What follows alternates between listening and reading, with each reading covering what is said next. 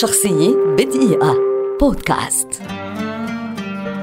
توم كروز ممثل ومنتج سينمائي أمريكي شهير، ولد عام 1962 ويعد واحدا من أبرز نجوم السينما وأكثرهم شهرة وانتشارا على مستوى العالم.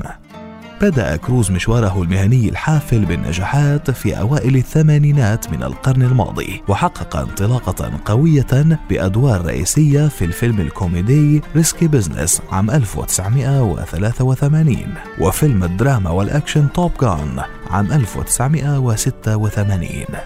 جاءت إشادة النقاد به بعد أدواره في الأعمال الدرامية The Color of Moon ورين مان وبورن on the 4th of July، الذي فاز عنه بجائزة جولدن جلوب وحصل على ترشيح لجائزة الأوسكار لأفضل ممثل.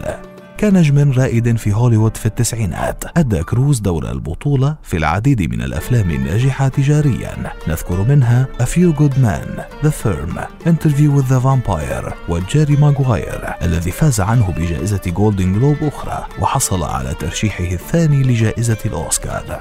حصل كروز عن أدائه كمتحدث تحفيزي في فيلم الدراما الرائع ماغنوليا عام 1999 على جائزة جولدن جلوب ثالثة وترشح لجائزة الأوسكار لأفضل ممثل مساعد.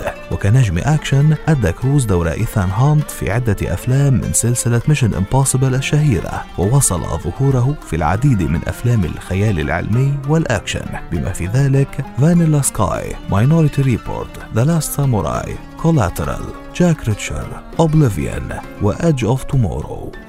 منذ عام 1993 أسس كروز مع شركته بولا واغنر شركة لإنتاج الأفلام، وكان فيلم المهمة المستحيلة أول فيلم من إنتاجهما. وفي عام 2006 قام كروز وواغنر بامتلاك استوديو يونايتد آرتستس. شخصية بدقيقة بودكاست.